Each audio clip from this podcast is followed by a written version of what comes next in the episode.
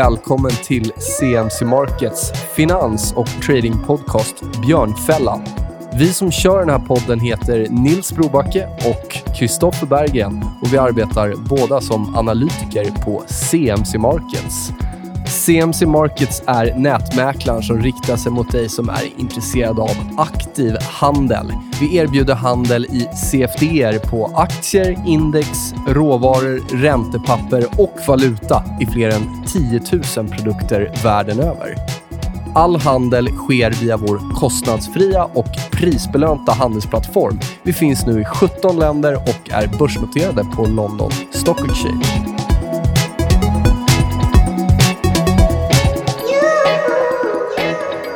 Då var det dags för avsnitt trettiosju av C M C Markets trading- och finanspodcast Björnfällan. Och idag har vi med oss en eh, återkommande gäst. Tredje gången gilt.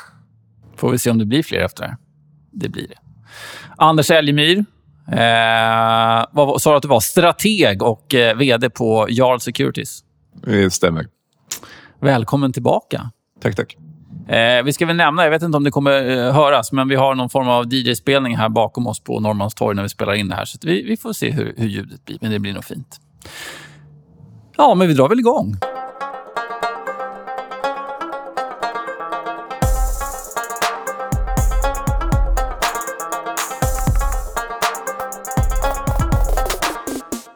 Då börjar vi med ett väldigt aktuellt ämne som många är intresserade av, som jag vet att du har också skrivit en del om, och det är det här med kryptovalutor. Du har väl framförallt skrivit lite om bitcoin, men det är ett ganska brett begrepp det här med kryptovalutor. Vad är din syn på, på det hela? Ja, det räcker ju inte med en mening. Nej, men det är tanken med podden här att vi tar fler än en Två meningar. Ja. Okay. Nej, men jag, jag är väldigt intresserad av centralbanker, som du ju väl vet. Jag, jag följer väldigt mycket vad de gör och inte gör och sådär.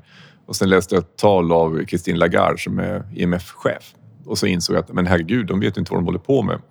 Lite grann. Alltså nu överdriver jag. Men det är klart att I M F vet ju lite grann vad de håller på med. Men, men de har inte riktigt insett konsekvenserna. För de tänkte också starta en kryptovaluta nu, hör och häpna. För det går ju så bra för bitcoin. Och då tänkte man att man skulle ta S D R då, som är en, en, en korg av olika valutor. Och så skulle man ha en kryptovaluta till det. Och så tänkte jag, men hur tänkte de där egentligen? Ska den vara då konkurrent till dollarn? Liksom, varför skulle det vara ett bättre värde på den här S D R än på dollarn? Jo, men det skulle mer stabilitet, tänker de, för att de har en korg av olika valutor. Ja, du börjar, du börjar liksom rynka på ögonbrynen då också, tänker jag. Ja, jag tänker när du pratar. Och sen är det sådär, okej, okay, nu, ska, sen, nu får vi plötsligt en ny centralbank som är centralstyrd. Då. Det blir en slags centralbankernas centralbank som också kommer att ge ut en massa valutor och som också då påverkar penningmängden. Och hur ska den mätas då? Ska de in i M två eller var ska den in för någonstans? Okej, okay, en till centralbank som trycker upp pengar, för det är också pengar, som då kommer att påverka inflationen. Alltså det känns som att det där hade de inte riktigt tänkt på, faktiskt, när jag läste talet. Och då tänkte jag att jag skulle skriva en, en krönika om det där, i, som då blev realtid, och sen blev det lite debatt kring det där. Så att det, var, det var egentligen så det gjorde att jag började skriva om det. Men jag har ju tänkt på det länge. Det är inte jättespännande. Men nu när du har, har skrivit lite och fått få ner dina tankar på, på papper, så att säga, på pränt, vad har du kommit fram till? Vad, vad, vad tycker du om de här kryptovalutorna? De har ju sina fördelar, de har sina nackdelar. Men vad... De är lite långsamma som de är idag. De, kom, de har kommit för att stanna. De kommer att vara ett komplement. Det kommer inte att ersätta någonting annat, som jag ser det. Jag tror att de här... Ja, nu, nu tar jag i lite grann. Men säg att de, de har en, ett fönster på en fem år kanske. Bitcoin och liknande. Och sen kommer de att regleras av, av statsmakterna. För de kommer inte låta folk trycka upp pengar och ingenting. Det är som på artonhundratalet. Nu vet ju inte ungdomar vad Klondike är för någonting. Men man upptäcker när man pratar om Klondike. Men, men liksom, Klondike var när man upptäckte guldruschen i Kalifornien. Och alla rusade dit och skulle gräva guld. Liksom. Och lite grann är det så nu med, med kryptovalutorna. De har, det finns ett fönster. Man kan absolut spekulera i dem. Men det är väldigt, väldigt viktigt att man lär sig trading för att hålla på och handla kryptovalutor. Och det finns väldigt mycket pengar att tjäna om man bara hanterar det rätt. Om vi backar ett steg. Vissa menar ju på att man ska se kryptovalutor som en råvara. Andra menar på att man ska se det som en valuta. Vissa menar på att du kan inte egentligen jämföra det med någonting annat som finns idag. Vad är din åsikt där? Jag tycker att man definitivt kan jämföra det med sedlar och mynt. Det, det liksom är rätt tidig i, i penningmängden, så att säga. För att det är liksom en... Ja, det är en I O U, absolut. Ja. Men jämför med fiatvalutor då? Ja, kanske, men valuta som valuta, det finns ju någon... Det som är skillnad mellan en, en kryptovaluta och en, en sedel, det är ju egentligen att en centralbank stöt, stöttar upp sedeln och säger att de, de ska kunna växla in den här vid, vid vilket tillfälle som helst. Säger man, men det kommer ju inte att ske i verkligheten. Så därför är de ungefär lika viktiga eller riktiga. Men när pengar har inget värde i sig. Pengar har bara ett värde så länge någon annan vill ta över pengarna. Men det här med att mängden är begränsad, där skiljer väl sig ändå ganska markant. Ja, fast du vet ju alltid vid varje ögonblick hur mycket kronor det finns i omlopp också. Så att, men, den är också begränsad i den meningen. Men att den är begränsad gör ju inte att den är mindre eller mer, mer intressant för någon att ta över det. För det är ju en skuldsedel. Du tar ju över någons annans skuld när du köper en, en bitcoin på något sätt. Och det innebär att någon annan som... Kristoffer eller någon annan måste alltid kunna ta över den så att säga, för att den ska vara värd någonting för dig. Om någon annan inte accepterar den, då är den värdelös. Men det får man inte glömma bort. Så att det, den är inte mer värd än, än vilken valuta som helst i någon mening. Men du sa att de har ett fönster, ja, hårdaget på fem år, det kan ju vara vad som helst. Ja. Är det då att intresset falnar för den så att det inte finns någon efterfrågan längre och därigenom försvinner priset så att säga? Vad är det som gör att fönstret bara skulle vara en begränsad tidsperiod där det finns intresse? Konkurreras de ut av nya, mer utvecklade kryptovalutor som kommer? För bitcoin är ju ganska fyrkantig egentligen i strukturen. Ja, alltså, jag tycker väl att menar, om, om eh, vad heter det, en mer intressant valuta var om Apple skulle göra den. Det är ju liksom världens största balansräkning som skulle försvaga den valutan. Det är mycket mer intressant än att köpa en bitcoin. Jag skulle mer lita på Apple än på bitcoin som, som valuta. Om du förstår vad jag menar. Mm, typ. Typ. Men det är lite grann som, det är lite fashion. Jag menar, folk blir irriterade när jag säger, men det är lite grann som förr i tiden så samlade man på frimärken och så skulle man gå och växla med frimärken mot pengar på, på någon frimärkshandlare. Men det går ju inte då, för det är ingen som vill ha frimärken. Vad ska du med dem till liksom? Och så kommer det vara med bitcoin också kanske om femtio år. Liksom. Att då, då, då finns det femhundra andra valutor som är intressanta. Något som, är, något som definierar enligt mig och många andra en stark trend, det är just om man tittar... Jag vet inte, de flesta hörde väl om bitcoin för ganska många år sedan när det började ta form. Sen så var det diverse skandaler. Vi hade ju när Silk Road gick ner, blev ett stort tapp. Vi hade det här Mount. Gox som sprängdes som också innebär ett jättestort tapp. Även när såna här stora fundamentala grejer sker, men att priset fortfarande stabiliserades och sen började trenda upp. Det säger mig i alla fall någonting, och, och så har det ju dragit på vidare sen dess. Eh, men, men eh, hur ser du på det? Borde inte de här jättestora egentligen eh, skandalerna, om man ska säga, borde inte det, om det inte fanns något riktigt värde i bitcoin, borde det liksom inte ha wipat den marknaden totalt då? Det känns som att vi får ägna en podd åt att försöka förklara vad ett värde är för någonting. För intressekala värden tror jag inte på. Alltså värden i sig. Det, det finns inte. Utan det finns alltid på en värld. Nej, men om vi kollar vad... Även fast de skeendena hände då, så fanns det ju... Oavsett så var det ju ganska, stor, ja, ja. ganska stort värde på den här marknaden. Ja. Liksom. Jag tror inte vi har sett slutet på uppgången på bitcoin. Jag tror att det fortfarande... Men det är väl nittio procent av handeln som sker i Kina. Så länge de tillåter det och, och låter det fortleva, så kommer det absolut att finnas ett, ett värde i bitcoin. Det som, är, det som jag tycker är intressant, ni kommer ju båda ihåg när alla råvarorna boomade på tvåtusentalet. Och var den sista uppgången i råvarorna kom när alla skulle göra E T F:er på råvaror. Och då blev det en extrem efterfrågan på de underliggande råvarorna, för de måste äga de fysiska råvarorna för att kunna ge ut E T F:erna. Det har vi framför oss på bitcoin. Och på, på, för nu kommer det liksom E T F. Ja, det finns några E T F. Jag sög upp någon E T F i pensionsdepån här i september och ja. Det har sprungit på rätt bra. Får vi se om men det, det, det är kvar upp när vi går ut härifrån. Det är, det är rätt bra volatilitet i det där. Men, men, så de har ju börjat komma till exempel. Precis. Jag vet att vi kommer ju börja plocka in ett par kryptovalutor i plattformen här förhoppningsvis i november. Jag vet att det är andra aktörer som, som kör derivat mot det där också. Då, så att... Det, det är ju en snackis liksom. Mm. Vad, vad kan man, hur ska man kunna tjäna pengar på bitcoin? Ja, vi kan ge ut en E T F. Men om du ska ha en E T F jämfört med C F D så måste du ju ändå ha ett underliggande absolut. Depåvärde och liknande. Så att, alltså för de som ger ut dem. Så, så det kommer ju att skapa ett sug. Och det, där var nog många som gick snett i, i råvaruboomen. För man trodde att ja, men nu kan jag inte gå mer. Ja, men det gick det en gång till liksom. För att det fanns, nu skulle finansmarknaden plötsligt gå lång i det också. Som, som bransch liksom. Är det det som håller på att hända nu då? Att de stor, stora spelarna knappt... kommer in? Och, ja. Eller har, har vi, är de redan där eller är vi i början av det så att säga? Nej, vi är i början på det tror jag. Om, om, om, om jag bara, bara drar jämförelse med, med råvarutrenden så är det bara i början på det. Den handla, de handlas ju, i alla fall om jag kollat på bitcoin handlas ju extremt trevligt om man gillar teknisk analys då. Mm. Och det kanske är för att eh, som och säger det inte finns något värde och det är ren supply and demand. Jag vet inte. Men det, är... det är exakt så du ska analysera det. Alltså det, är det någonting man ska handla teknisk analys på så är det bitcoin. För du har ingen aning om vad som händer ute i marknaden egentligen. För det är någon betalningsström, det är någon som... någon shejk som ska flytta sina pengar från något land till något annat land som man inte vill att myndigheterna ska veta om, eller det ska vara någon knarkaffär, eller det ska vara någon underliggande ström, att det blir plötsligt kommer någon krav i Kina som gör att du måste flytta pengar eller någon, alltså det är massa saker som vi inte vet någonting om, så det är helt helt omöjligt att, att kunna förutse betalningsströmmarna. Det känns som att ett par större spelare kunde, skulle kunna röra det där ganska bra. Ja, ja. ja. Det är nog inga problem alls. Så, så teknisk analys, absolut. Stopploss, absolut.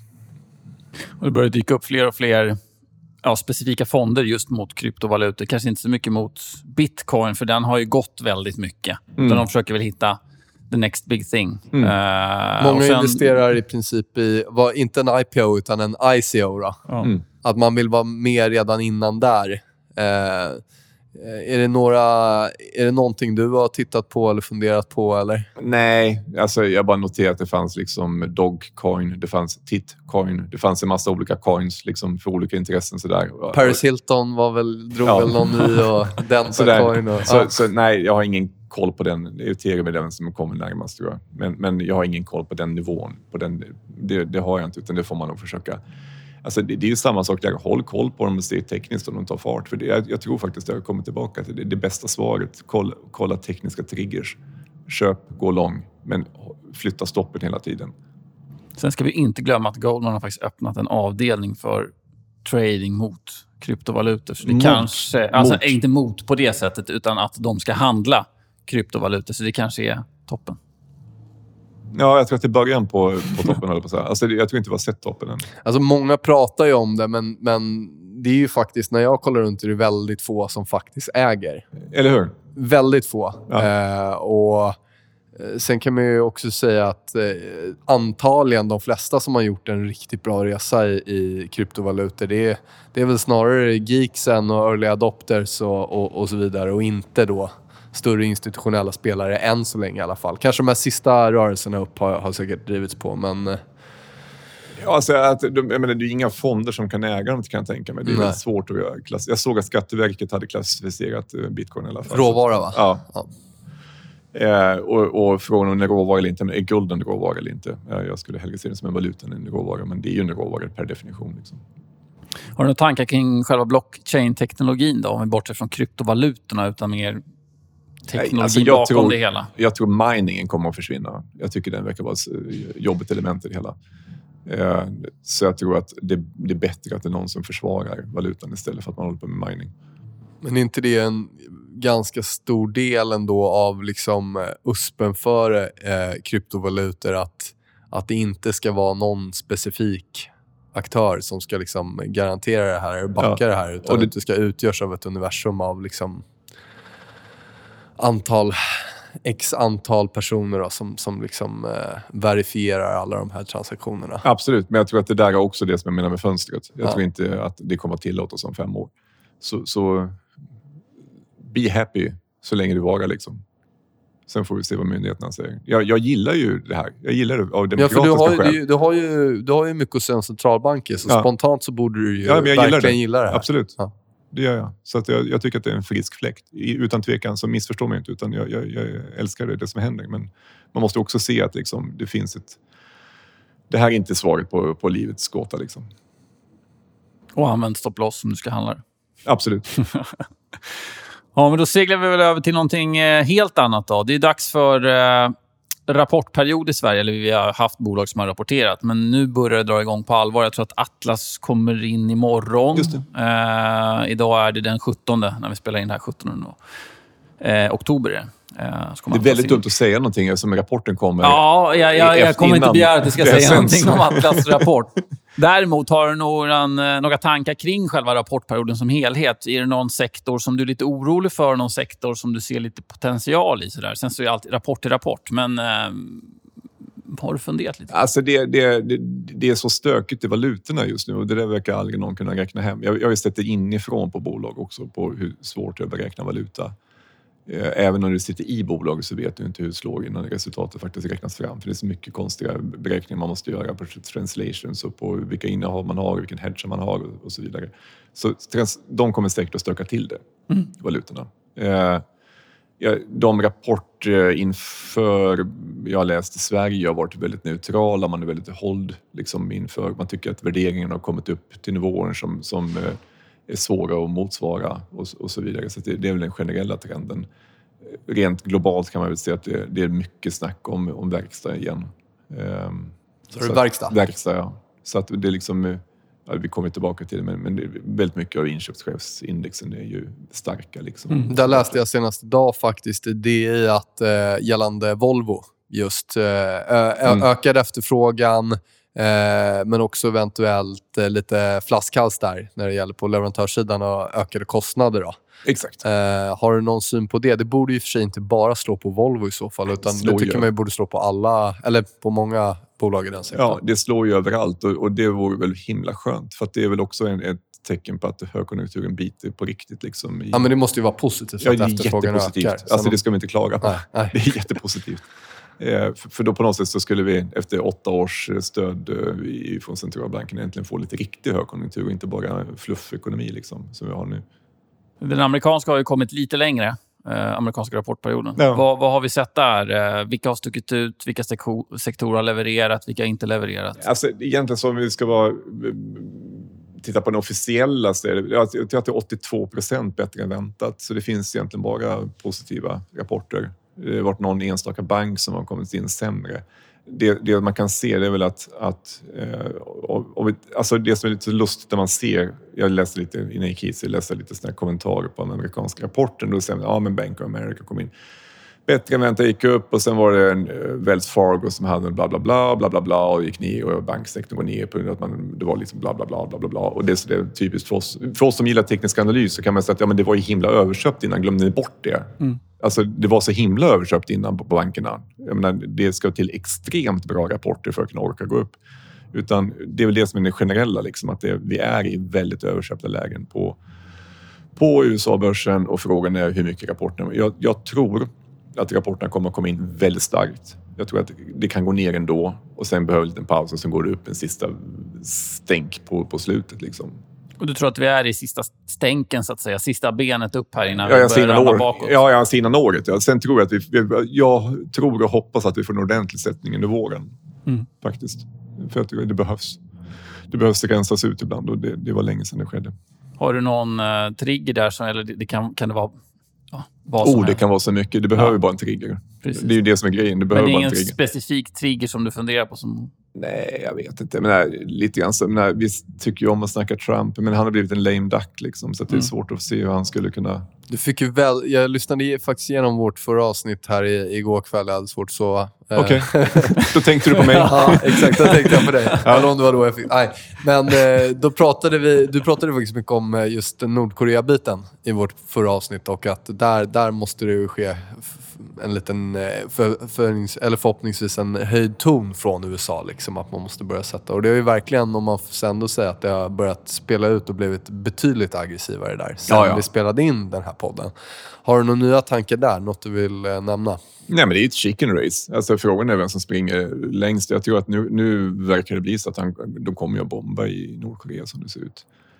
Eh, för det, jag försökte komma på hur skulle de komma ur den här konflikten på ett annat sätt. Jag, jag kommer inte riktigt på någon lösning liksom. Nordkorea kommer förmodligen att skjuta iväg någon, någon missil som kommer att landa någonstans neråt Guam eller i, över Japan igen då. Eh, och sen får vi hoppas att den inte är kärnvapenbestyckad. Släpper de iväg en kärnvapenbestyckad eh, så förhoppningsvis så släpper den långt ut i stratosfären så att det blir liksom en, en begränsad skada på, på jorden liksom. Men där har vi kanske en sån trigger vi just den har vi definitivt ja. en trigger som Kristoffer vill ha. Så att det... ja, jag vet inte om jag vill ha just den triggern. Nej, men du, du, så... du vill men ha tror... en bomb. Ja, men du tror att eh, U S A såklart inväntar attagerande från Nordkorea. Man ja, men... vågar inte börja om, för nej. Då får man väl Kina emot. Ja, men, om de ser då i sin satellitövervakning att de, nej, men nu kommer de att släppa iväg en missil igen. Liksom. Jag, menar, jag hade, om jag var Trump, kanske kallat in lite B femtiotvå-bombare och liksom mm. kört över och, och släppt lite bomber över den här uppställningsplatsen liksom för att förhindra det där med, med, med tämligen gott samvete.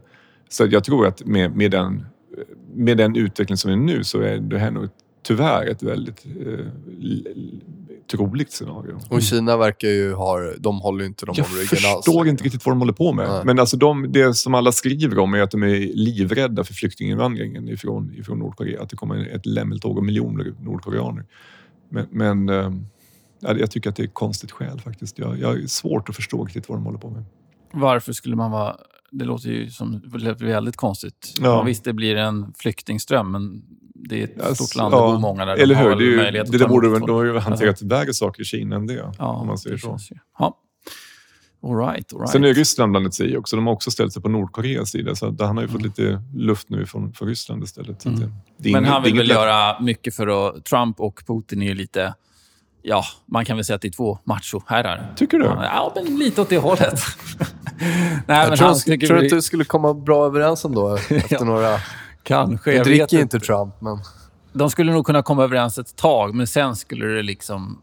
Sen när de liksom, aha, alfahanat för mycket så skulle det bara slå bak ut. Och sen så blir det en klassisk brottningsmatch där. Så jag tror faktiskt Putin tar hem den. Med, eh, apropå eh, U S A då, U S dollar. Det är alltid trevligt att prata dollarn. Eh, vi, jag, vi pratade lite om det i våras. Jag vet, eh, mister Euro här bredvid har ju varit eh, positivt inställd till euron hela året. Och jag har haft yen och pund eh, som case. Men nu senast i början av september här så svängde jag om och började gilla dollar. Mm. Samma med börsbotten där. Jag tycker fortfarande vi har mer uppsida både mot kronan men även mot euron då. U S D P är lite osäker på. Har, har du någon syn på dollarn här? Jag är lite förvånad faktiskt att den, den inte studsar upp mer än vad den gör. För den, den hade en så väldigt snygg nedgång. Och sen en teknisk rekyl som, jag har inte mätt procent, men kanske bara tjugo procent uppgång ifrån botten där. Det är jättelite. Så, så ändå så har den mer att ta. Den borde gå åtminstone trettio eller femtio procent. Ja, just det ser, ser ut att kunna röra sig upp mot åtta komma fem igen i alla fall. Ja, men då lite kanske vi får en liten... Ja. För det är, det är inte riktigt normal rörelse det där, tycker jag. Den borde ha fått mer fart.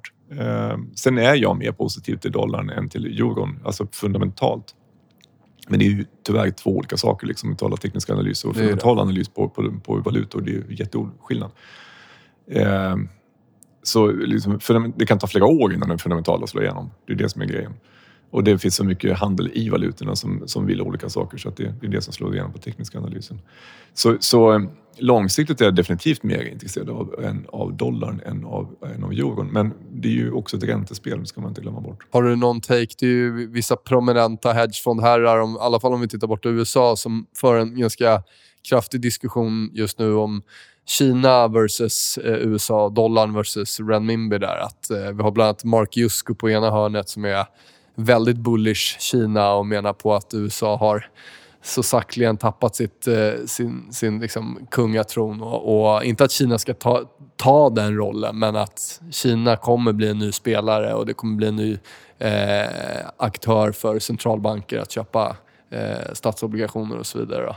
Är det, hur ser du... Hur ser du på det Kina-caset? Och det är ju såklart en, en lång puck det också, men... Alltså, jag, nej, jag tycker inte Kina är speciellt starka just nu. Jag tycker de har så pass mycket inhemska problem. Det är så mycket shadow banking och liknande. Så att jag... Absolut, Kina är en ny spelare. De, de är en... Alltså, man får inte, den här hegemonin som U S A har haft i många år, den är ju bruten. Det var ju mm. både Ryssland och Kina. Så det kan du jag tycker att det är lite, det är lite en gammal debatt om... Ja. Lite grann. Det är redan brutet. Så att frågan är hur de tar sig in och hur de gör med... med... Ja, men det skulle ju vara om man börjar knyta saker och ting kring mot... Alltså om, om det, nu läste jag någonstans att det blir ett alternativ att guldet skulle räknas av mot yuan och det skulle vara oljan mot något annat mm. än dollarn och så vidare. Det, det är lite de diskussionerna som förs. Men om, säg så här. Ja. Om, vi, om vi skulle smälla av en kärnvapenbomb här i närheten för att ta det exemplet igen. Vilken valuta skulle du helst äga? Dollar. Eller hur? Ja. Vilken skulle du helst, helst äga? Uh, ja, men jag tar sek. Bitcoin. Nej. ja, bitcoin. Nej, men det är klart dollar. Det är klart det är dollar, ja. ja. Så liksom, det är liksom tramsigt tycker jag att snacka om att vi skulle plötsligt köpa renminbi eller yuan eller, mm. eller rubel eller någonting annat. Det är klart vi köper dollar. Men jag hade ju en, en gäst här i, i förra avsnittet, Sean George, som är, han är ju delvis amerikan, men han har ju jobbat bort också. Men han, han förde ju resonemanget att liksom... Ja, men vi, hur mycket förtroende kan man ha för ett land där man i princip får blir, ja, men när man kommer in och de håller koll på vad man gör och vad man säger och, och lite de bitarna. Du tänker på U S A och N S A nu? Nej, jag... ja, jo, det, exakt. Ja, det, det, det, det sa vi för sig också. Men just Kina specifikt där, det, det är liksom... Det är inget argument att de... Att, att, det är ingen styrka liksom att, att de kan göra lite som de vill. Utan det ska man, det ska man se som en, en läskig dik- grej. Det är en ja. diktatur. Ja. Jag menar, det är fakta. Men det är ju så, det är väldigt tidigt. Men det finns ju vissa saker i det landet som kommer om tjugo till trettio år vara väldigt intressanta för omvärlden. Ja, ja. Nej, men alltså, eh. underskatta aldrig Kina. Men sen alltså, E C B har ju, de växlade ju till och med dollar mot yuan, för det var väl i början av förra året tror jag, tror man tog en väldigt liten del av sin valutareserv. Det var första gången man gjorde det. Mm, okay. eh, I M F har ju den valutan i sin S D R. Mm. Så att det är ändå ett, det börjar ju bubbla lite kring det, men det är fortfarande en väldigt lång väg kvar. Men när E C B börjar växla lite dollar och ta in en kinesisk valuta istället, byter ut lite dollar mot Kina. Och I M F tar ändå in den på något sätt. Sen kanske de har haft lite påtryckningar från Kina, vad vet jag. Eh, för att mer... Eh, ja, vad ska vi säga? Nej, men det är storpolitik. Det är klart att det, det, det, är, väl, det är väl inte speciellt respektfullt att inte låta yuanen ingå i... Eller min, men det är ju ändå det är början på någonting. Absolut. Sen är det en lång väg. Ja, men det är det jag säger. De är en stormakt numera. Och det får man till och med, måste behandlas med respekt. Men king dollar är fortfarande king dollar. Ja, alltså den dagen ni säger att ni ska köpa säck eller euro istället för dollar, då, då ska jag lyssna. När det smäller. Inte när, här, när vi ska gå och handla på... För nu kan det vara Nej. kul att gå och handla bitcoin Nej. eller handla med säck eller någon annan liten valuta liksom. Men, Men när, det när det verkligen smäller, ja. då är det dollar som gäller. Men du nämnde där tidigare att du var mer dollarbull så att säga än versus euron. Fundamentalt. Ja, vad är det i det fundamentala där som, som om vi nu inte pratar om någon form av risk, liksom, riskplacering om det smäller någonstans. Vad är det, det fundamentala caset som du ser där versus euro? Nej, men jag, jag, alltså titta på, på, på vad E C B håller på med nu. De, fortfarande så där så kan man inte bestämma för om man ska strama åt med stöden eller inte. Och sen dessutom så, så sa man ju väldigt, väldigt tydligt när man införde stöden att vi skulle vara... efter centralbankerna skulle ge ut dollar, alltså man ska köpa efter centralbank obligationer. Nu plötsligt så kommer det bli dominans att man köper italienska obligationer för att det finns inga tysk material längre att köpa. Så plötsligt kommer man att hålla Italien och dagarna ännu mer, som egentligen är den första landet som skulle falla egentligen. De behöver verkligen få en kris och gå igenom en intern devalvering och, och så vidare och så vidare. Det gör man inte. Nu skjuter man det ännu längre framför sig och få ännu mer större bubbelvarning inom E U än vad man har tidigare på grund av en väldigt konstig penningpolitik. Det är klart att det inte litar på E U eller på euron i det fallet. Jag menar, U S A är trots allt en mer dynamisk ekonomi. Så det är snarare ett problem i euro än en styrka i dollarn som du ser? Valutor är alltid ett nollsummespel. Mm. Det är alltid någonting som måste gå upp när något annat går ner. Liksom. Så är det ju bara. Och då, då är det ju relativ värdering. Mm, det... Även om U S A har problem så ställer vi dem mot Europas problem så ja. känns det med ändå. Och de har, ah, om man kollar på skattetryck och så vidare, och, ah, det är ju mycket som, som kanske inte ligger i Europa i fatet där. Det var enorma problem ja. internt i U S A. Jag menar, det är ju sjukt stora problem i U S A, men, men de är ändå liksom lägre mindre i Europa. Allt är relativt. Ja. Eller hur? Nej, men vi lever i en fluff-fluff-värld. Det får vi inte glömma bort. Liksom. Den är ju den är dopad. Du var inne på det där förut att valutor är väldigt räntedrivna. Och det pratas ju om att Yellen eventuellt ja, kanske blir utbytt ja. mot en lite mer ränteintresserad eller räntehöjningsintresserad person. Vad, ja. vad är din take på det hela? Jag hade väl i någon mening gillat det. För att, men i någon mening så skulle jag vilja få bort den här. Jag vet inte riktigt hur man ska bete sig just nu. Men, men jag vill få bort den där fluff-fluff-ekonomin. Eh, mindre stöd, mindre räntedoping och sånt där. För, att, för mig som fundamental analytiker är det jätte, jättesvårt att liksom räkna hem saker. Och, och förstå vad... Utan man får ju lägga multiplar hela tiden på... på att det finns en räntedoping i hela, i hela världsekonomin. Det är jättesvårt att hitta eh, fundamentala saker som man kan lita på för att förstå hur det ser ut i världsekonomin. Det går inte att lita på räntorna. Inte ens på räntorna kan man lita på. Och då är det illa? Ja, då är det illa. Jag menar, hur ska vi, de, varje gång som man hittar någonting som man, man tror att man kan lita på, man kan lita på Liberindex eller man kan lita på V I X-index eller någonting sådär, så är det någon som är inne och manipulerar så man kan inte lita på dem längre. Ja. ja. Och det är liksom, vad, ska vi, vad ska vi förhålla oss till? Vad är verkligheten någonstans? Vad krävs för att du ska börja våga lita på räntorna då? Ja, men om stöden försvinner så kan man ju... Alltså nu äger ju centralbankerna snart hela obligationsstocken. Då får marknaden mer bestämma snarare att någon ja. är inne och petar hela tiden. Kasta ut så nu obligationerna på marknaden så får vi se vad de är värda. På riktigt. Vågar vi det? Nej. Men det är det man skulle behöva göra. I Japan så äger ju, äger ju Borg nästan allting. sjuttiofem procent av alla E T F-er, eller vad är det? Dessutom, ja. Det är inte att förglömma. Så, så liksom, vad är, hur ska vi kunna veta vad som är värt och inte värt? Liksom? Men hela marknaden är liksom dopad och satt ur funktion. Och sen ska man lita på några akademiker på centralbanken och tro att de ska lösa alla världens problem. Det är ju, det är ju den värld vi lever i just nu. Men det, det, det är ju ett... Är, hur länge har det här problemet varit? För vissa menar ju på att det liksom förtroendet sjönk redan innan tjugohundraåtta. Att man får gå tillbaka ända till innan Greenspan. Liksom. Du, det är helt rätt. Du får gå tillbaka till Volcker. Volcker var en eh, centralbankschef som lyckades blåsa bort inflationen ur ekonomin. Han höjde räntorna enormt mycket. Vi gick in i lågkonjunktur. Och han är hjälte och på något sätt så liksom skulle Greenspan följa efter. Och sen gick han och manipulerade marknaden själv åt fel håll. Så, så hela tvåtusen-bubblan blev ju för stor på grund av att man hade en expansiv finanspolitik. Så eller penningpolitik under den tiden. Och så har vi Bernanke efter. Och ja, sen... och det är samma skola. Det ska man inte glömma. Det är liksom en, en liten klick av kompisar som, mm. som, som har följt den här traditionen. Och Yellen är en ytterlighet men är en person i den familjen så att säga. Jag tror tyvärr att de har kommit för att stanna ett tag till. Och om, om det nu blir någon till, blir det någon ytterligare, någon yngre kusin där som kliver in? Eller? Nej, det spelar egentligen ingen roll. För Cohens man den som, är, som skulle kunna vara eh, en alternativ. Jag funderar lite mycket på det för att jag, jag läste en del böcker sista tiden. Det verkar som hela systemet i Federal Reserve bygger på samma kultur. Och då en person, jag tror inte han gör någon skillnad faktiskt. Jag har ju sett personer som har kommit in. Det här är ju en jättelång konstig parallell. Men jag, jag, jag kom in och jag försökte övertyga Ericsson om att byta till internet som protokoll. De hade A T N som protokoll en gång i tiden. Och så såg jag människor komma in från Televerket eller Telia till, till Ericsson. Som var jättesmarta människor som kom in och skulle vara ambassadörer för internet och sådär. Och sen kom de in det så tog, tog, tog två månader så ändrade de åsikt. Och sen drog de åt sin, varför bytte du åsikt? Ja, det går inte att överleva annars. Hela kulturen liksom var, var, var... Och det är lite grann samma sak här. Att liksom hela kulturen bygger på att du, får en viss, du blir matad med en viss typ av information. Hela strukturen bygger på en viss sätt att tänka och sådär. Och folk kommer från M I T eller någon Yale. Liksom. Det är där, där, eller Goldman Sachs. Det är liksom där man kommer ifrån. Och, man, och det är samma människor. Det, finns lite, en, lite det var väl någon... Det måste smälla först. Jag kommer inte ihåg vad hon heter som skrev en bok om det där. Ja, jag tror att jag har läst Di just den boken. Martino, kan hon heta så? Daniel Di Martino. Ja, exakt. Den, den, åt det hållet. Jag hon kan skrev, hon vad skrev ju, hon i boken? Ja, men jag skrev jag har inte lärt den, men hon var ju kvinna och jobbade där. Och hon... Under Fisher. Hon jobbade under Fisher. Okej. Okay. Så... Um... Jag läste den nu i somras så den är faktiskt väldigt, väldigt bra. Jag, den är med i för, förra veckobrevet att jag skrev om den. Ja, okay. Hon har varit med i en massa poddar och blivit intervjuad. Men bara så om man skulle hitta länken. Jag kan lägga mm. ut den i nästa veckobrev också. Så, för den, den är väldigt bra och den, den handlar just nu om kulturen in, inom... inom eh, ja, det var ungefär det jag beskrev faktiskt. Ungefär mm. det, det hon skriver i sin bok.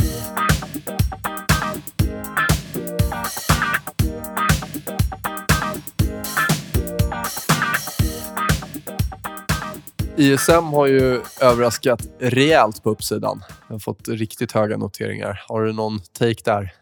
Nej, jag tycker nej, jag har inte det. Inte någon jättebra take. Det är, det är lite grann som går en diskrepans mellan inköpscheferna och och ekonomin tycker jag.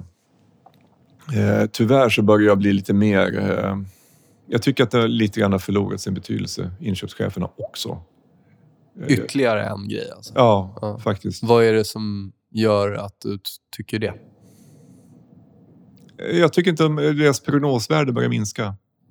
Faktiskt. Jag, vet inte, jag måste nog sätta mig och leka med, med tabeller ett tag för att kunna komma fram till någon. Det är bara min känsla. Min intuition säger mig att de, de ligger för högt.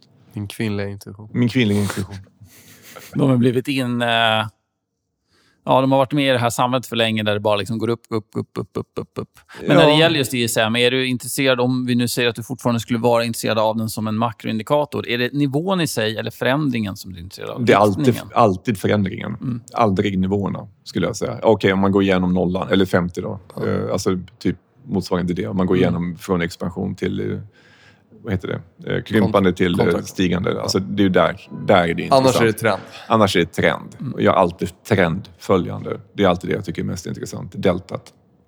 Och det är det som gör också, nu är vi, nu kommer jag inte ihåg om det var, var det högsta nivån sedan tjugohundrasju eller något sånt. Sex år stod det, jag läste. Ja, det kanske var, ja. Ja, det är inte så långt bak i tiden då, kanske. Men eh, då är det ändå, då ska vi ändå fortsätta trenda upp, då ska de bli ännu mer positiva. Då är man ju... Ja, det är jobbigt. Ja, det blir, för då liksom, det är någonting, vad, vad är det som ska få dem att bli ännu, ännu mer optimistiska? Uh, nej, men det är det jag tycker, för jag vet inte hur många som, som läser morgonbegränsning. Jag brukar faktiskt försöka peka ut positiv och negativ divergens. Mm. Jag tycker att det är någonting man kan, kan lära sig. Om man har en positiv trend på, på en pris och sen kan man se på M A C D A V eller man kan se på C C I eller man kan se på R S I och sånt, att de, de börjar trenda neråt fastän priset går uppåt. Just det. Då har man någonting som kallas för negativ divergens. Och det är en väldigt tidig signal på att nu börjar det byggas upp en, en energi för nedgång. Det finns ingen trigger, men det finns en energi för nedgång. Så att man bör säga. Bli intresserad i alla fall. Exakt, och då ska man börja liksom, ja men då får man stoppa, alltså, vad heter det? Justera upp sina stoppar och, och göra sig beredd på en, en, en exit och kanske gå kort. Och det, det är det som I S M nu visar, att det, om det handlas på så höga nivåer, det är jättesvårt att komma upp på en ännu högre nivå då. Mm. Utan då kanske allting har förflyttats uppåt liksom. Och det är det jag är lite rädd för, att det liksom, man har förflyttat upp alla de här inköpschefsindexen till en ny nivå och sen ska man, kanske nollpunkten är lite högre upp än tidigare. Om du förstår vad jag menar. Mm. Någonting mm. sånt. Det är det jag instinktivt känner, att det är någonting som är konstigt här. Så du tänker att nivån är egentligen inte så hög som den ser ut ja. att vara? Ja. ja. Uppfattat. Man behöver normalisera det på något sätt. Men jag kan absolut inte leda det bevis.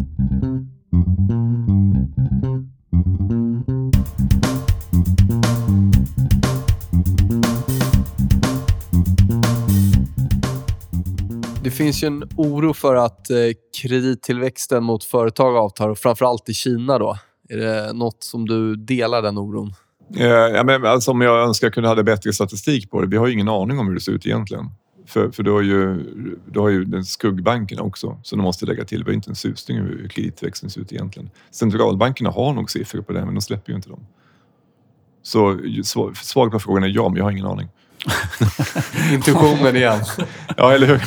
Och det, det, det, alltså, jag har lagt ner mycket tid på att liksom försöka förstå det där, och, och, och jag önskar jag hade bättre data. Det finns en del som försöker göra sådana här skuggindex och skugginflation och sådana här saker, men jag tycker inte att de är något speciellt bra heller.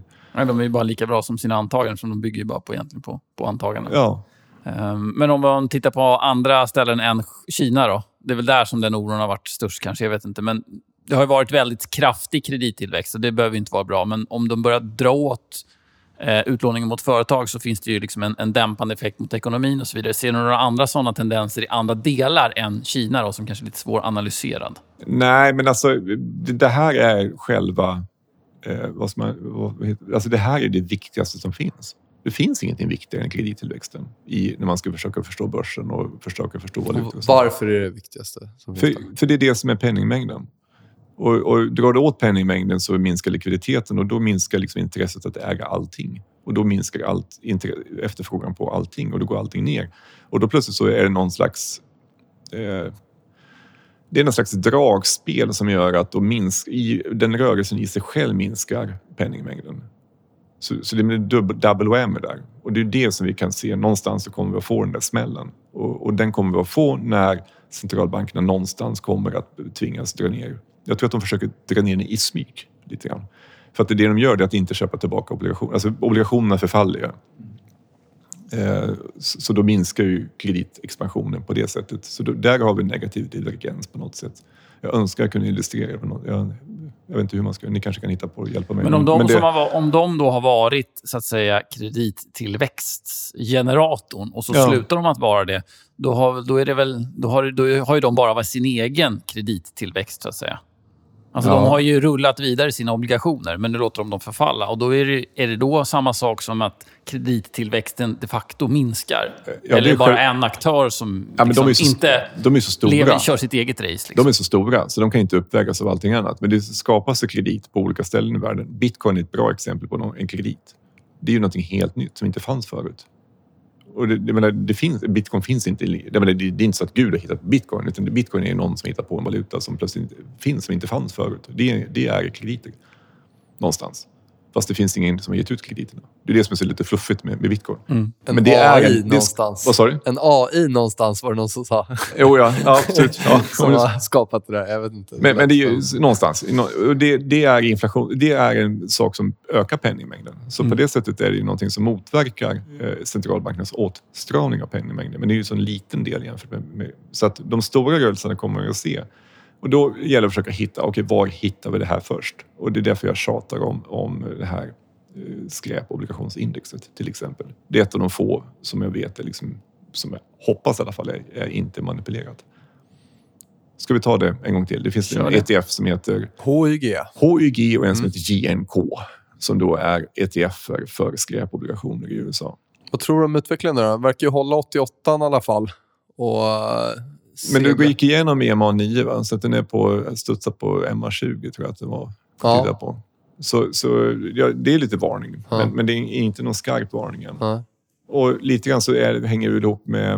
Eh, om man tittar på portföljen, nu är den rätt diversifierade. Men jag tycker att förut har det varit så att när oljepriset har sjunkit för mycket, då har det smält på E T F-erna, på, på de här. Så det har att göra med, okej, okay, hur mycket går skräp? Vilka... vilka sektorer får problem. Och just nu är det väl ingen sektor som har några problem egentligen. Så då, då går de rätt bra. Det är en sektor som har problem och det är mindre nischade bostadsutvecklare i Sverige. De det tar oss in på nästa fråga. Skämt åsido, vi kan väl prata lite svensk bostadsmarknad. Det finns ju först en lite mer generell diskussion att ta. Men vi kan börja med de här lite mindre, mindre nischade spelarna som fått mycket stryk. Uh, och då tänker jag på ja, J M har i och för sig också kommit ner, men Oscar Properties och vi har Tobin och vi har Magnolia, vad heter de N C C:s utstyckning där? Brenna, Bonava. Bonava som jag för sig tycker kanske inte borde få så här alltså mycket skit. Det är ju inte någon mindre bostadsutvecklare, det är väl mer, ja, inte riktigt. J M är väldigt Stockholmsfokuserad, mm. men liksom Oscar och det finns ju ja, men massvis av de här har ju, de har ju åkt på en del. Absolut, bäst jag glömde det. Bäst jag glömde ja. ja. All equity och så. Det här är en sektor vi själva jobbar med, alltså på riktigt. Så vi är ute där och, och, och, och har, köper och, och eller säljer så att säga, den här typen av bolag. Och, och vi jobbar mycket med bygg och vi jobbar mycket med byggrätter och liknande. Så vi ser exakt vad som händer. Mm. Och, och det som händer det är att de storbankerna har plötsligt dragit i handbromsen. Då får inga lån. Där pratar vi kredit. Där pratar vi kredit. Kontraktion. Ja, exakt. Det är ett bra exempel. Eh, och det andra är att många av de här småskuttarna som har kommit ut i finns väl en tre hundra till fyrahundra bostadsutvecklare bara i Stockholm. De hittar ingen byggkraft. Alltså de, de kan inte bygga heller. Så de får varken lån eller får någon som kan hjälpa dem med projekten. Plötsligt så sitter de med ett, ett projekt som de, som de bara blir av med. De står ju och faller lite med ett projekt, de mindre, antar ja, jag. Ja. Så då vi det har... kan ju vara vinster som är uppbyggda då kanske från tidigare som, som wipas då på ett projekt om det inte blir bra. Ja, alltså de har inte ens kommit och byggt upp några vinster. Nej. Alltså, ja, du menar så, till och med så nu alltså. Ja, ja. ja. Så att vi, vi har ju sett exempel på folk som har köpt för ett år sedan vill sälja tjugo procent lägre idag. På ett år. Det är bara en förlust. Det är ingenting annat än en ren förlust. Och så är det frågan, kan du bli av med det eller inte? Så att de, det är ju många som ringer till, till de, här, de du nämnde nyss. Och ringer så kan vi göra vinstdelning? Kan du, vill ni köpa projekten av? Och så liknande. Så det, det händer jättemycket i marknaden nu. Mm. Jag är inte speciellt orolig. För det som händer det är väl att, att vi har ju byggt fel. Det är ju det som är felet.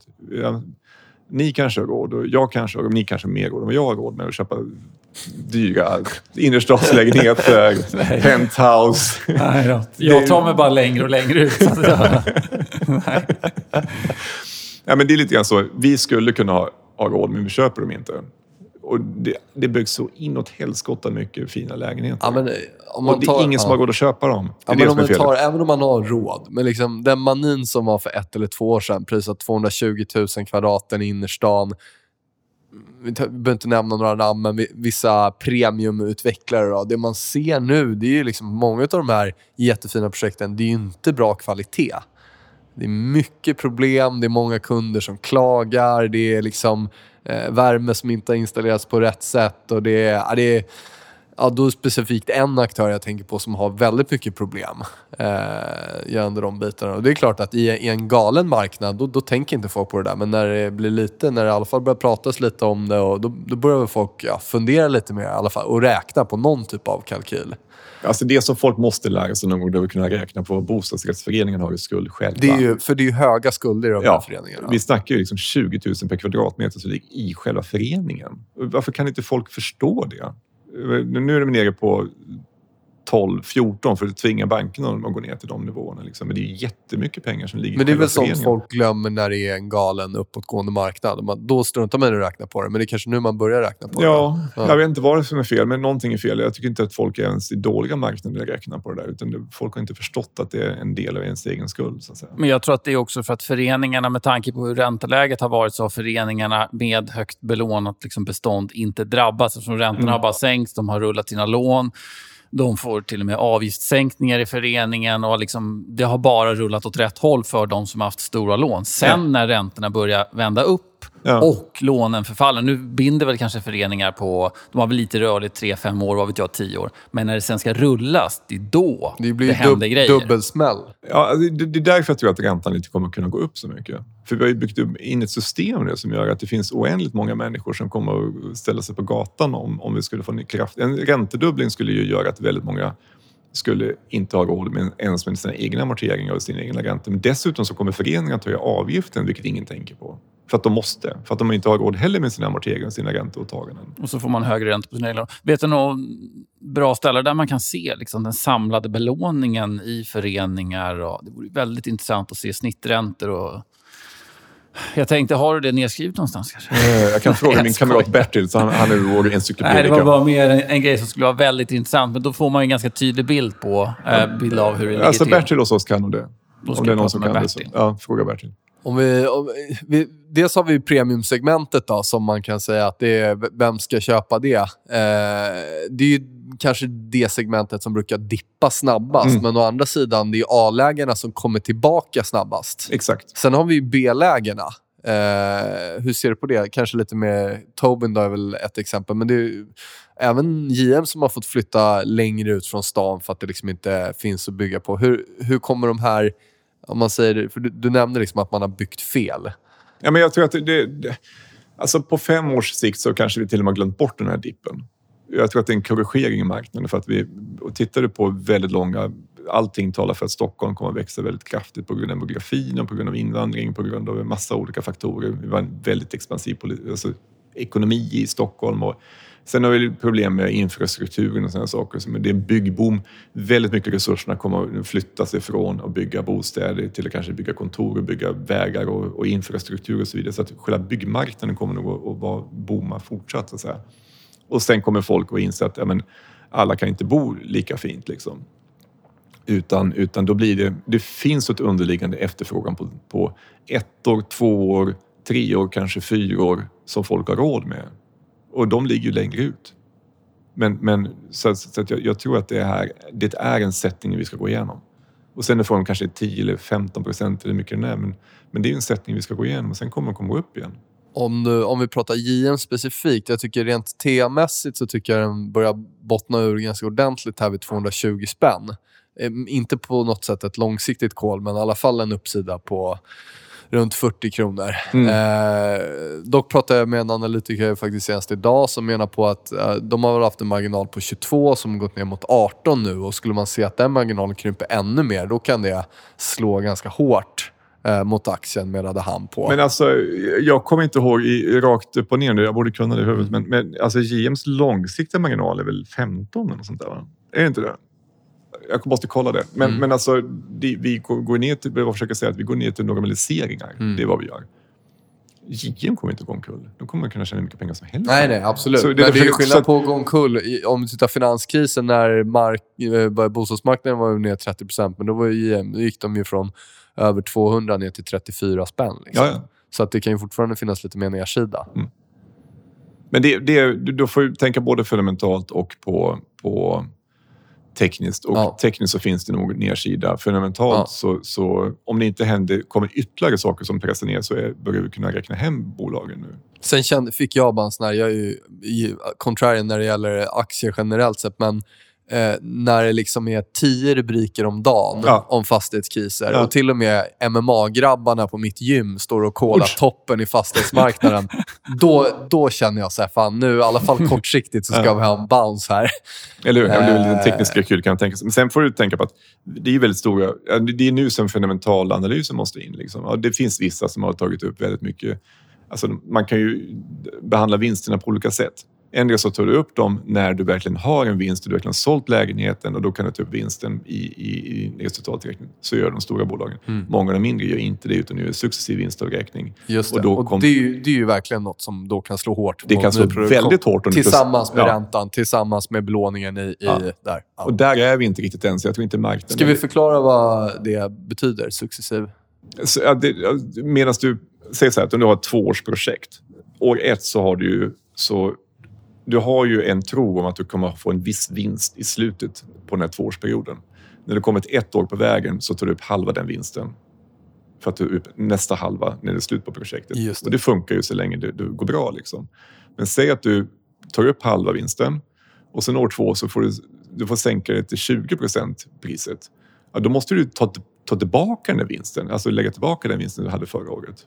Så du får dubbel smäll år två. Mm. Och det är där då de det är där som väldigt många kan, kan ha gjort, ja. gjort fel nu. Så att du, du kan få en dubbel smäll i, i några med bostadsutvecklarna. Så du är, är lång inte kul. Stockholm, eller Stockholm, svenska bostadsmarknaden? Jag är lång svensk infrastruktur, svensk bostadsmarknad, mm. eh, Stockholm, Göteborg. Och, alltså du får titta på orterna, alltså residensstäderna. Liksom. Det är de som drar åt till folk. Sen ska de vara mer tveksam. Med residensstäderna, absolut. Men det kanske kan vara vettigt med en liten sättning eller en avmattning. Ja, det, det har vi ju sett. Ja, ja, men det är ju, jag vi tror att det är jättebra faktiskt. Men det är väl som I T-bubblan och vad ja. som helst. Det kommer väl alltid in liksom mer girade, mer, mer belånade, mer liksom på, mot slutet, köper dyrare. Alltså det ska väl, det ska väl alltid ske en liten... Mm. En liten wipeout liksom. Ja, sen vet jag inte om det är tvåtusen eller nittioåtta vi snackar. Vi Nej, hade... men jag bara tänkte Nej, liksom... Alltså, det, det, ja. för det är en intressant jämförelse. Mm. Vi hade en, en, en börskrasch nittioåtta som säkert ingen kommer ihåg, som heter Asienkrisen. Just det. det kom... Och, och den, den var ju bara en blipp i, liksom i, i rymden jämfört med vad som hände efteråt. Gick upp jätte, jättemycket efteråt. Ja. Och det kan vara likadant på bostadsmarknaden också. Det kan mycket väl vara så att vi har en, en, en korrektion som är häftig och som vi kommer få oss att gråta, men, men det kommer ändå kunna gå upp senare. Så att säga. Men jag, jag tycker att det är sunt. Jag, tycker att man ska inte, alltså, jag hatar det här att centralbanken och alla andra mm. ska försöka släta ut ekonomin och få en, en ständig rosa skimrad uppgång. Liksom. Mm. Världen är inte morgnar och solnedgångar hela tiden. Det mm. finns en grå vardag också och det finns nätter. Men sen när man måste tänka på också det mentala och det psykologiska i bostadsnedgången, det är ju att alla, nu drar jag alla över en kam här, men alla är ju väldigt belånade, så att en fem procent i nedgång, det gör ganska ont. Mm. Behöver man, vadå, i inte, priserna menar du? Ja, ja, men en tio procent är, alltså har du en, en lägenhet som kostar fem miljoner, men det är ganska mycket pengar. Och går den i femton procent, går den i tjugo procent, det är väldigt mycket pengar det handlar om. Har en, ett hus som kostar tio, ja men då är det ännu jobbigare. Ja, men ett, ett, hus, ett hus på tio som du belånar till sju, det är ju rätt häftig utväxling. Ja, och det är ju jättetrevligt när det går upp, men... Ja. Det är något annat när det går. Men om vi tar, kan, kan det ske en bostadskris då liksom eh, här i Sverige utan att av några yttre faktorer? För vissa menar, menar ju på att vi kommer inte få någon bostadskris liksom lokalt här, utan det ska drivas av något, något större som händer. Medan mm, andra det, säger att det är bu- total bullshit. Det, det är klart du kan få det. Ja. Det är, ju, det, är ju, det är ju väldigt mycket psykologi. Ja. Kollar vi corporate bondmarknaden i Sverige är det väl fyrtio procent fastigheter. Bankerna, tjugofem procent av O M X. Så rullar... Nej, men alltså, du kan ja. inte sälja en. Det är jättesvårt att sälja eh, preferensaktier till exempel. Det är jätte, jättesvårt mm. just nu. Finns det inga de... köpare? Nej. nej. Och det, men, du ser ju att, liksom, att jag menar, det är ju rätt fult det att man, man tvångsinlöser preferensaktier innan ja, löptiden gått ut. Där. Ja, den är inte snygg. Alltså. Och det är ju också, det måste ju ändå ses som väldigt ökad eh, finansiell risk av att ge ut de här preffarna. Ja, ja men ja, för det är banken förstör, inte... ju, förstör ju hela marknaden när man håller på sådär. Det är ju jättedumt. Mm. För några miljoner. Men det är lite roligt med preffarna, för inte så länge sedan så var ju preffar, det var ju världens bästa investering. Du fick en, du har en hög yield på så här sex till sju procent, ja, och du, de går ja. upp också. Det ja. var som en aktie som trendade ja. uppåt som gav sex till sju procent i garanterad avkastning för ja. att man låg före alla andra aktieägare. Ja, jo, visst. Ja, det okay. gjorde du inte där då. Nej, Nej. exakt. Eh, vi lämnar det va? Ja, vi lämnar ja. det där här. Vi får se vad som händer helt enkelt. Du nämnde förut det här med centralbankerna och deras eh, trevliga balansräkningar. Förra podden så hade vi två ränteförvaltare här. Eh, du får lyssna på den för att höra alla detaljer. Men de var lite inne på det du har pratat om förut, att ja, centralbankerna egentligen bara kan stryka de här enorma skuldbergen som de har byggt upp. Har du kvar samma tankar kring det? Eller? För nu har de ju börjat snacka om att de ska montera ner sina fina balansräkningar, i alla fall Fed. Eller är det bara spel för galleriet? Eh, det är... De, jag tror att de tror att de kan det. Och sen har de underskattat svårigheten. Eh, jag tror absolut att man, vi kommer att hamna ett läge när vi kommer att stryka balansräkningar hitan och ditan, eh, som Kyman säger. Och då... Men jag tror att vi måste ha en kris först. Det där är något extraordinärt. Det är ungefär lika samma kris som vi gjorde när vi införde stöden, som behöver kanske en samma kris för att åtgärda stöden. Något riktigt ordentligt då. Ja, och då kanske hela den här ligan som, som sitter med makten nu kanske byts ut mot en annan. Då kanske vi får en helt ny doktrin på centralbanken. Så det, det, det kommer bli väldigt, väldigt spännande. Men tyvärr så måste vi igenom en ordentlig kris först. Men i krisen att de inte kommer, eller vad kommer kunna trigga? Är det att de inte kommer kunna hålla emot räntorna? Att räntorna börjar skena okontrollerat när man inte liksom stöttar med sina obligationsköp? Eller vad är det som ska trigga krisen? Eller någonting helt annat? Ja, någonting åt det hållet. Att de, ett, ett, ett scenario det är ju att de försöker trimma balansräkningarna. Genom att de, de nej men nu ska vi, nu ska de ner liksom. Och så börjar de köra tokres på det. Och då tappar de kontrollen i ekonomin. Och då kommer alla tillgångslag att sjunka samtidigt i världen. Och då kommer det bli utbryta lågkonjunktur i hela världen. Och då kommer folk att stå och kasta sten på, på Fed och på E C B:s... Alltså på riktigt, jag menar på allvar att de står utanför och kastar sten på husen liksom. Eh, och då kanske det blir så att de kommer att få världens huvudvärk. Börsen går ner fyrtio procent.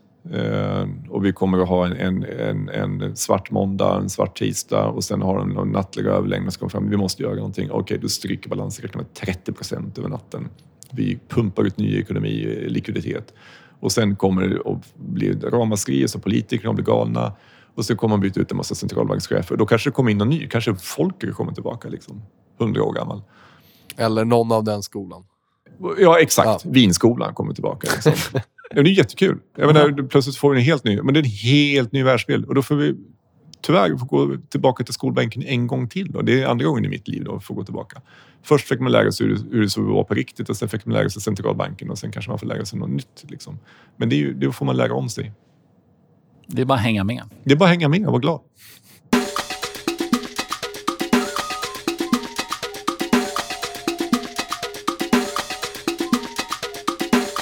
Vi har ju en, som bekant är du gammal Ericsson-analytiker, så då måste vi såklart fråga om den senaste maktstriden som har blossat upp, i alla fall i media, men även kanske på riktigt då. Vi har ju Investor på ena sidan, Cevian på andra sidan, Megadell, och så någonstans där i mitten så hittar vi även Industrivärden också va? Ja. Hur, vad är din syn där? Ja, det är ju triangeldrama, det är jättespännande. Ja. Vad kommer hända? Är det...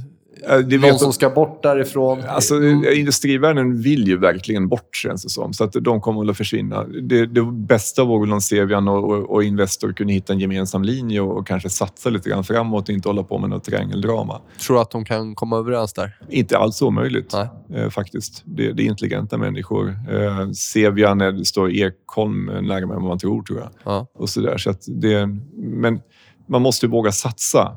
Och, och där känns det som att kompetensnivån är lite låg på lite för många håll så att säga. Vad eh, tror du då? Det var någon som nämnde här att man eh, väntar med eh, den nya ordföranden. Den ska, han ska ju, kommer ju först kliva in i april-maj vad jag förstod här. Läste innan jag kom samma in här. Med ordinarie bolagsstämma i så fall. Ja, ja, man kan göra en extra eh, stämma för att sätta in honom. Va, varför gör man så tror du?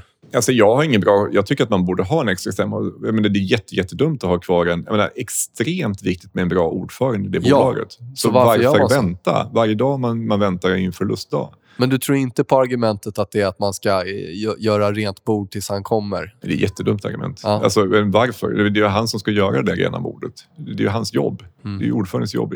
Alltså, ordföranden är en rätt trevlig roll så länge det inte händer saker i bolagen. Är det kris, ja men då är länder och last resort, det är ordföranden. Han som ska skita ner sina händer och göra det riktigt jobbiga jobbet. Så byter ordförande på en gång. Mm. Det, det är vad de ska göra. Sen det enda, men det är bara en total ren spekulation. Det är att varför skulle man kunna vänta med, och, med en bolagsstämma? Jo, man, möjligen så kanske man vill ha en ny emission. Då ja. Kan man ju ha, göra en bolagsstämma för både ny emission och ny ordförande. Finns det någon quick fix för Ericsson som du ser det? Nej. Nej. Det är hårt arbete som gäller. Och det menar... Jag blir intervjuad rätt ofta nu liksom, av, av eller jag blir ju intervjuad rätt ofta och då, då förväntar man sig att ja, men då kan man väl lösa det här på något sätt, men det man först, måste förstå att vi talar liksom tjugo till trettio års trender här som det gäller att hamna rätt i. Gungor som, som går i de cyklerna är ju inte lätt att hamna rätt i, och det är ju det som har gjort att bolaget har överlevt så många år, för att man har gjort det. Det är det enda bolag som är kvar sedan artonhundratalet för att man var duktig på det. Så det, igen, man tänker på Ulf Evaldsson som fick mandat att göra nu för ett och ett halvt år sedan. Man måste förstå att det tar två år från det beslut till dess att man har den nya tekniken på plats. Det tar så lång tid. Det går inte liksom vänta sig några positiva resultaten. Jag ser inga ljus i mörkret just nu. Det är riktigt mörkt där ute på, på Ericsson. Och frågan är hur mörkt det ska bli innan det liksom händer.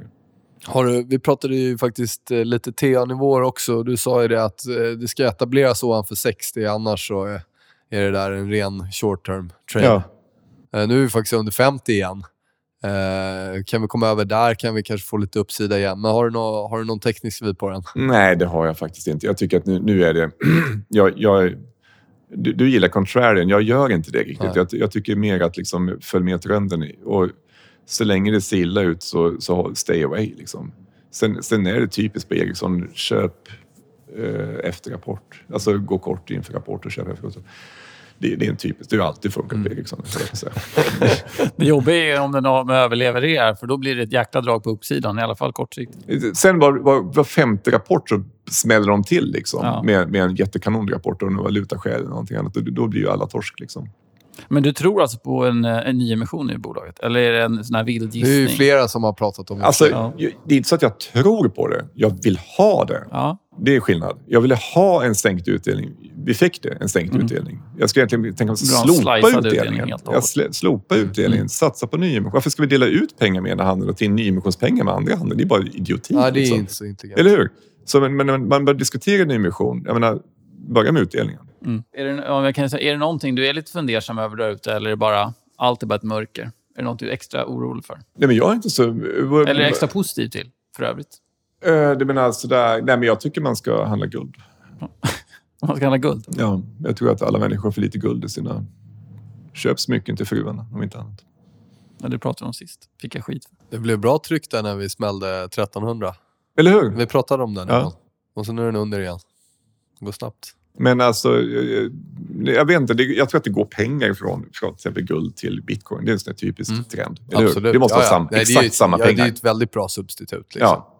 Så, så det, kanske det är måste... lättare att handla, handla olagligheter för bitcoin. Ja, så det kanske man får väl sätta sig och titta på de charten jämfört med varandra. Men, men det är det samma sak. Liksom. Okej, smäller det inte fast så kan vi äga en bitcoin och man kan äga en liten guldtacka. Det är ju inget snack. Liksom. Så, så får vi en kris så är det... Så... Jag säger inte att man ska liksom... Hur ska jag uttrycka mig? Man ska ha en del guld för, för, för, för regniga dagar som jag säger i U S A. Och, och sen hur man äger eller inte. Men jag tror inte jag skulle köpa E T F-er i U S A. Jag skulle hellre... Det finns, jag hittar någon E T F i Schweiz som är, handlas mot riktigt guld. Till exempel någonting sånt. Eller så går man och handlar guldigt guld som man gömmer bort någonstans. Eller lägger ett guldfack eller någonting sånt där. Men lite guld ska man ha. Eller silver. Ja, som vanligt. Mycket intressant. Eh, många olika vinklar och många olika ämnen. Vi tackar dig, Anders, för att du tog dig tid och eh, spatsera förbi hit och prata lite med oss. Alltid trevligt att vara här. Ja, det ska bli kul. kul. Vi får köra en avstämning här om, i, i vår någon gång och se vad som har hänt tills dess då, helt enkelt. Vi håller koll på bitcoin. Alltid lite guld i portföljen. Uh, och vad har vi mer pratat om? Ja, bostadsmarknaden kanske inte så surt som alla vill skriva just nu. Bra, då säger vi så. Ja, tack, tack. Tack, tack. tack. Sådär då, tredje gången med Anders Elgemyr. Alltid lika intressant och kul att höra åsikter. Mm. Eh, det var alltså avsnitt trettiosju. Eh, ja, det stämmer. Ja. Mm. Frågor, funderingar. Tveka inte att höra av er till oss som vanligt. Missa inte Trade C M C, vår nya nyhetssida. Eh, mycket smått och gott. Är det något annat vi ska påminna om där? Nej, jag tycker du fick bringa allting. Ja. Då säger vi så, så önskar vi lycka till i handen och hej då tills nästa gång. Hej då. Hej då.